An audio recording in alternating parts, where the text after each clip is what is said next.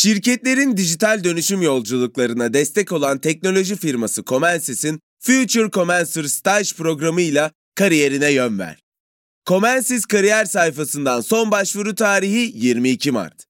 Açıklamalardaki linkten hemen başvur, tutkunu uzmanlığa dönüştür. Salus online terapinin yanında size özel ücretsiz içerik planıyla kişiselleştirilmiş bir deneyim sunuyor. Siz de nefes ve farkındalık çalışmaları, meditasyonlar ve çeşitli egzersizlerden faydalanabilirsiniz. Değişim ve gelişim sürecinde hem fiziksel hem de mental sağlığınızı destekleyebilirsiniz. Kendi en iyinizi yaratmak için Salus uygulamasını indirin. Başlangıç 10 koduyla %10 indirimli kullanın. Dürtü ve hislerle birleşen bir düşünce her eylemi tetikleyebilir. Öyle ki genel olarak çocukların sürekli oyun ve eğlenceyi düşündüklerine inanırız. Doğaları gereği ciddi veya kötü niyetli davranışlarda bulunmazlar. Ancak tahminimizin aksine istisnalar mevcut. Bazen bazı çocuklar başkalarını öldürmek gibi kötü şeyler düşünebiliyorlar. Bu çocuklar arasında bugün bahsedeceğimiz Mary Bell de vardı. Ben Sezgi Aksu. Burası Karanlık Dosyalar. Ne dersiniz? Başlayalım mı?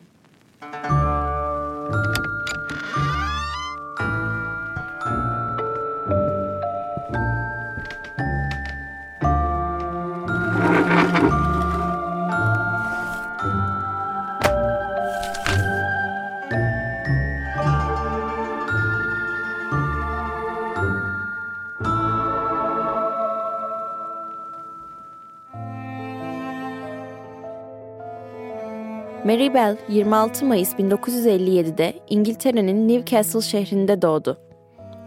Mary, Newcastle'ın problemli mahallelerinden biri olan Scotswood'da büyüdü. Babası da sabıkalı bir adamdı ve Mary'nin karakteri üzerinde çok fazla etkisi oldu. 17 yaşında olan annesi Betty ile ilişkileri bir faciaydı. Annesi ona beklenmedik bir şekilde hamile kalmıştı ve bundan ötürü Mary'den nefret ediyordu. Ona karşı hiç nazik değildi. Çünkü hayat da Betty'ye karşı pek nazik davranmıyordu. Hayatını seks işçiliği yaparak sürdüren alkolik biriydi. Aynı zamanda bipolardı. Mary'e hamile kaldığını öğrendiğinde onu aldırmaya çalıştı ama yapamadı. Bunun bedelini ödetebileceği biri vardı. O da tabii ki Mary'di. Mary küçük bir kızken o kadar çok zorluk yaşadı ki çoğu kişi yıllar sonra yapacağı şeylerin o kadar da beklenmedik olmadığını düşünüyordu. Anne Betty sadomazoşist birisiydi.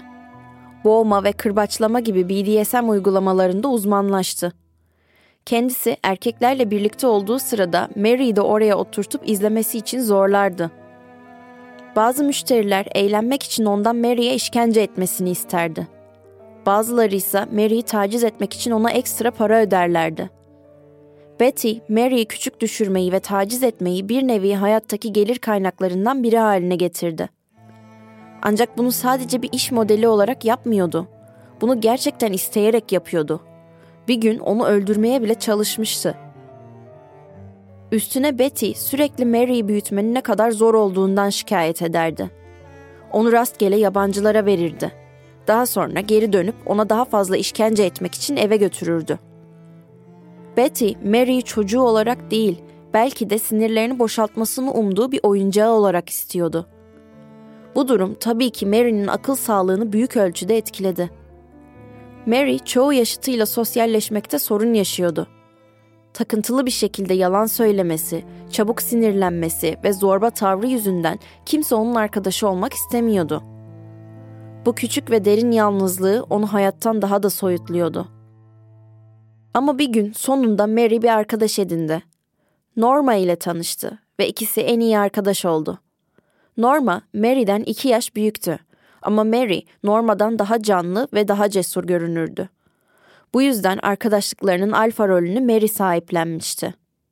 Mary 10 yaşındayken o ve Norma tehlikeli bir oyun oynamaya başladılar. Bir gün Mary ve Norma başka üç kızla birlikte kum havuzuna oynamaya gittiler. Başlangıçta her şey normal görünse de sonradan Mary'nin ruh hali değişti. Oradaki bir kıza saldırmaya başladı. Mary, Norman'ın da yardımıyla kızı boğdu ve kızın ağzına kum tıkmaya başladı. Ama Norma bir an için tereddüt edip durdu ve kız da bu fırsatı kaçmak için kullandı. Ancak onun kaçışı Mary'i caydırmadı. Rastgele diğer kızlara gidip onlara saldırmaya başladı. Birini boğarsa ne olacağını merak ediyordu. Cindy adında bir kızın cildi Mary'nin ellerinde mora dönmüştü. Diğer kız Pauline'de de fark edilir boğulma izleri vardı. Çocuklar Mary'nin elinden kurtulur kurtulmaz eve koşup yaşananları ailelerine anlattılar. Aileler polise şikayette bulundu ancak hiçbir şey yapılmadı. Polis bunun sadece ters giden bir oyun olduğuna inandı. Bu kontrolsüz oyun özgürlüğü Mary'nin arzusunu körüklemişti. Martin Brown çok cana yakın, mutlu ve enerji dolu 4 yaşında bir çocuktu. Ailesi onu herkes tarafından sevilen, çok pozitif bir çocuk olarak hatırlıyor. 25 Mayıs 1968'de Martin anne babasından önce uyandı. Sıradan bir gündü ve sokaktaki çocuklarla oynamaya çıktı. Öğleden sonra üçü çeyrek geçe civarında lollipop almak için markete gitti. Market terk edilmiş, yarı yıkılmış binalarla dolu bir alandaydı. Kimse o enkazı temizlememişti ve çocuklar orada oynamaktan keyif alırlardı. Martin'in markette son görülmesinden 15 dakika sonra yani öğleden sonra 3.30 civarında 3 çocuk Martin'i bu terk edilmiş binalardan birinde yaralı halde buldu. Çocuklar hemen polisi arayıp yardım istedi ama artık çok geçti. Martin ölmüştü. Polis Martin'in cesedini inceledi ve şüpheli hiçbir şey bulamadı. Herhangi bir mücadele ya da şiddet belirtisi yoktu. Ancak boş bir aspirin şişesi buldular ve bunun bir kazara aşırı doz vakası olduğuna inandılar. Martin'in otopsi raporu da ölüm nedenini belirleyemediği için dava öylece kapatıldı. Olaylardan sonra Mary, Martin'in annesini ziyaret edip ona nasıl hissettiğini sormaya başladı. Başlangıçta Martin'in annesi Mary'nin düşünceli bir çocuk olduğunu düşünüyordu. Ama bir gün kıkırdayarak Martin'in tabutunu görmek istediğini söylediğinde Martin'in annesi ondan ürkmeye başladı. Artık Mary'nin ziyaretlerine gelmesini istemiyordu. Sayın Brown, Martin'in tabutuna götürür müsünüz beni? Neden böyle bir şey söylüyorsun tatlım? Martin öldü ya artık bizimle yaşamıyor. Merak ediyorum olduğu yeri tabutuna götürün beni lütfen. Hayır Mary. İnsan arkadaşının tabutunu görmek ister mi? Bunu duymamış olayım. Ama neden böyle diyorsunuz? Mary'i evine götürebilir misin lütfen? Bu çocuğu bir an önce evine bırak gel. Bir daha bize gelmesini de engelle çok garip şeyler istiyor. 27 Mayıs'ta polis birinin Scotswood kreşine zarar verdiğine dair bir telefon aldı. Kreşi incelemeye gittiklerinde her yeri birbirine girmiş halde buldular. Ancak hiçbir şey çalınmamıştı. Ayrıca bir çocuk tarafından yazılmış gibi görünen bir dizi rahatsız edici notlar da buldular. Ancak Martin'in davası bir kaza olarak değerlendirildiğinden polis bunun bir eşek şakası olduğuna inanarak notları görmezden geldi. Hiçbir şeyden şüphelenmemişlerdi. Notlarda yazanlardan bazıları şöyleydi. Martin Brown'la bizi öldürdük biliyor musun? Hatta biz değil ben öldürdüm. Yani tekrar yapabilirim. Bölüme şimdi ufak bir ara veriyoruz. Ardından kaldığımız yerden devam edeceğiz. Alanında lider teknoloji şirketi Comensis, mühendislik, tasarım, ürün geliştirme, test mühendisliği ve bulut gibi alanlarda staj yapmak üzere 3. ve 4. sınıf öğrencilerini arıyor. 8 Temmuz'da başlayacak ve 6 hafta sürecek programa Comensis kariyer sayfasından son başvuru tarihi ise 22 Mart. Future Commencer ile akademik bilgilerini uygulamalı deneyimlerle pekiştir, tutkunu uzmanlığa dönüştür. Salus uygulamasında klinik psikologların yanında online görüşme yapabileceğiniz farklı uzmanlar da var. Çocuk gelişim uzmanı, diyetisyen veya fizyoterapist. Bu sayede değişen ihtiyaçlarınıza uygun beslenme, egzersiz ve sağlıklı yaşam rutinleri oluşturabilirsiniz. Salus uygulamasını indirin ve başlangıç 10 koduyla %10 indirimden yararlanın. Detaylar açıklamalarda ve salusmental.com'da. Brian Howe, Scotswood'da yaşayan 3 yaşında bir çocuktu. 31 Temmuz 1968'de köpeğiyle birlikte sokağa çıkmıştı. Annesi onu akşam yemeğine çağırmak için dışarı çıktı. Ancak Brian orada değildi. Ne kadar seslense de Brian cevap vermedi. Brian'ın ailesi mahalleyi aradı ama onu bulamadı. Kısa süre sonra gönüllüler çocuğu aramak için toplandı. Aralarında sürekli kıkırdayan ve dans eden Mary ile Norma da vardı. Birçoğu iki kızın konunun ciddiyetini anlamadığına inanıyordu. Saatler süren arama sonuçsuz kalınca Hove ailesi polise haber verdi. Saat 23 civarında polis Brian'ı çorak bir arazide ölü halde buldu. Yabani otlar, kan ve morluklarla kaplıydı. Polis olayı cinayet olarak kaydetti ve resmi bir soruşturma başlatıldı. Dedektif James Dobson soruşturmadaki baş memurlardan biriydi. Martin Brown davasını araştıran ekibin bir parçasıydı ve iki olay arasındaki benzerlikleri hemen fark etti. Brian'ın boynundaki morluklar derin değildi. Öfkeden değil, eğlence amaçlı bir meraktan yapılmış gibi görünüyordu. Brian'ın her yerinde çizikler vardı. Cinsel organı kesilmişti. Kalçasında ve göğsünde yüzeysel delinme yaraları vardı. Karnına M harfi kazınmıştı. Zavallı çocuk feci bir cinayete kurban gitmişti. Brian'a uygulanan güç minimal düzeyde olduğundan polis suçu bir çocuğun işlediğine inandı. Böylelikle bölgedeki her çocuğu sorgulamaya başladılar. Ebeveynlere çocuklarının davranışlarını değerlendirmeleri için anketler dağıtıldı. Polis çoğu çocuğu mazur görse de Norma ve Mary'i mazur göremiyorlardı. Onlarda çözemedikleri bir tekinsizlik vardı. İki kız sürekli ifadelerini değiştiriyor, rastgele yeni bilgiler uyduruyorlardı. Mary ifadesinde Brian'a bizimle oynamasını söylüyordum ama o bizi görmezden geliyordu. Bizim yerimizde 7-8 yaşlarında bir çocukla oynuyordu. Hatta biliyor musunuz? O çocuk elinde kırık gümüş bir makasla geziyordu. dedi. İşin ilginç yanı polis cidden de bahsedilen makası Brian'ın cesedinin yanında bulmuştu. Ancak bu bilgiyi halka açıklamamışlardı. Yani Mary'nin anlattığı şey aslında makul bir ipucu gibi görünüyordu. Polis çocuğu araştırdı ancak bir tanığı vardı ve adını temize çıkarmayı başardı. Böylece polis makası bildiği için dikkatleri tekrardan Mary'e çevirdi. Bunun sebeplerinden bir diğeri ise soruşturmanın Mary'e bir şaka gibi gelmesi ve tüm bu süre boyunca gülmeye devam etmesiydi. Polis Norma ile görüştü.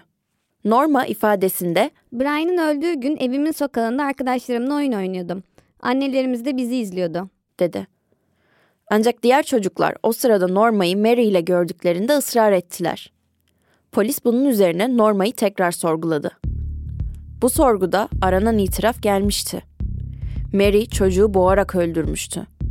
Norma ayrıca Mary'nin Brian'ın üzerine baş harflerini kazımak için bir ustura kullandığını ve usturayı bir kayanın altına sakladığını söyledi.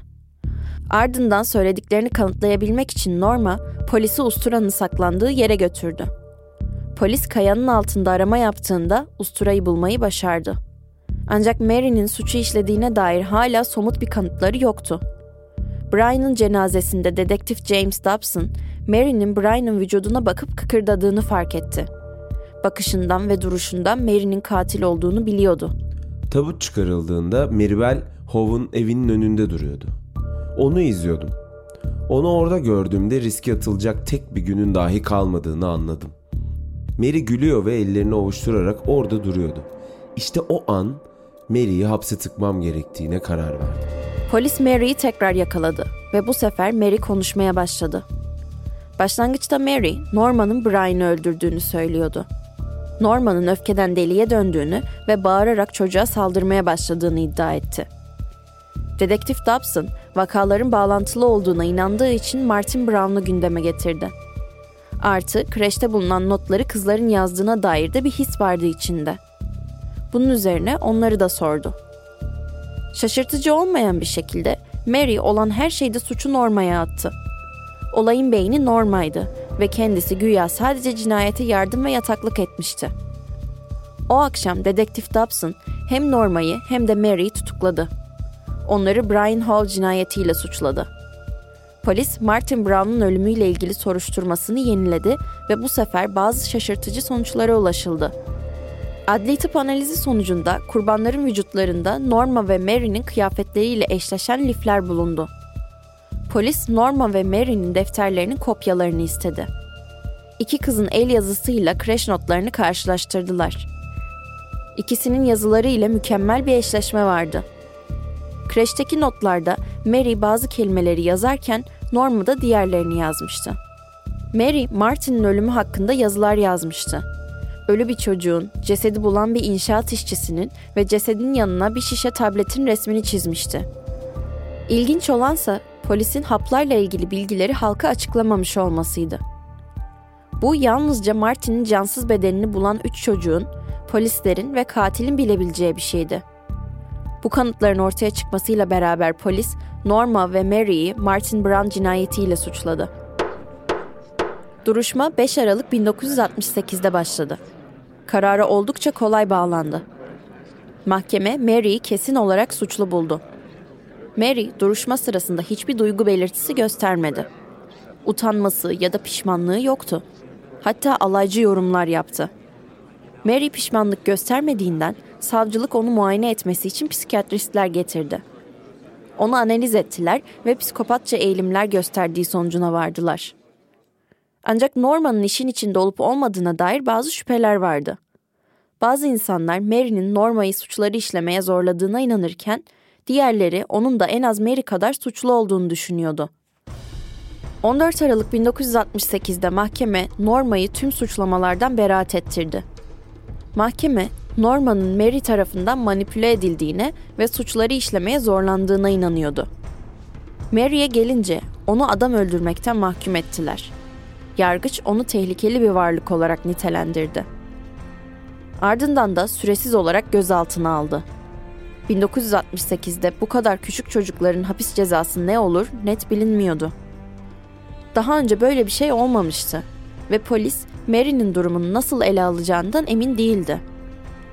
Mary'i bir yetişkin hapishanesine göndermek bir seçenek değildi. Mary'i çocuklar için yapılmış bir akıl hastanesinde tutmak da diğer çocuklara zarar verebileceği için tehlikeliydi. Böylece Mary bir erkek ıslah okulu olan Red Bank Community Home'a gönderildi. Mary'i barındırmak için okulu karma bir kuruma dönüştürdüler. Mary'nin annesi Betty onu sık sık ziyaret ederdi. Mary annesini görünce heyecanlanırdı. Ancak Betty, Mary'nin hikayesiyle daha çok ilgileniyordu. Mary'nin hayatını kitaplara ve makalelere dönüştürdü. Onlardan büyük kazanç sağladı. Ayrıca Mary'e basına satmak amacıyla mektuplar yazdırdı. O noktada bile Betty kızının iyiliğiyle ilgilenmiyordu. Sadece ondan ne kadar para kazanabileceğinin derdindeydi. Sonunda yalnızlık Mary'i etkiledi ve umutsuz durumundan annesini sorumlu tuttu. Betty kocasıyla tartışmalarının Mary'i etkilemiş olabileceğini de kabul etti. Ancak Betty kendisinin suçlu olduğuna inanmıyordu. Çünkü bu tartışmaların stres kaynaklı yaşandığı fikrindeydi. Mary 16 yaşına geldiğinde mahkumların serbestçe dolaşabileceği Moore açık cezaevine transfer edildi. Bu hapishanede mahkumlar insanları ziyaret edebiliyor ve tesisin dışında çalışabiliyorlardı. 1980'de yani 12 yıl sonra Mary hapisten çıktı. Hayatına yeni bir başlangıç yapması için ona anonimlik verildi. Siz Mary'nin davranışlarının sebebi olarak neyi görüyorsunuz? Çocukluğunda yaşadığı travmalardan etkilenmiş olması bir mazeret olabilir mi? Peki ya böyle şeyler yapan bir çocuğun düzelip iyi ve normal bir hayat yürütme ihtimali var mıdır? Yoksa değişmesi mümkün değil midir? Mary'nin hikayesi birçoğumuzu sorular ve teorilerle baş başa bırakıyor. Ancak en azından başkalarına da zarar vermeden yakalanıp cezalandırılmış olması biraz olsun içimize su serpebilir.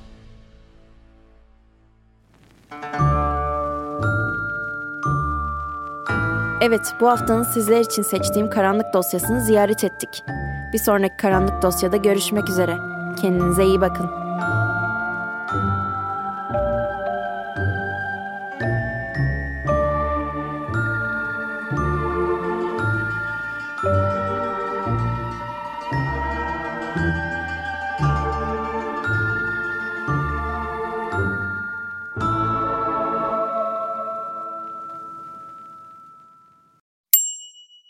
Future Commencer staj programı ile kariyerine yön ver. Comensis 6 haftalık staj programı için 3. ve 4. sınıf mühendislik öğrencilerini arıyor. Comensis kariyer sayfasından son başvuru tarihi 22 Mart. Açıklamalardaki linkten hemen başvur, tutkunu uzmanlığa dönüştür.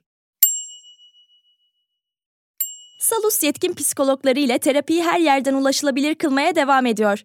Yaşam tarzı değişiklikleri, adaptasyon sorunları, yalnızlıkla başa çıkma gibi konularda online terapi desteği için Salus uygulamasını indirin. Başlangıç 10 koduyla %10 indirimli kullanın.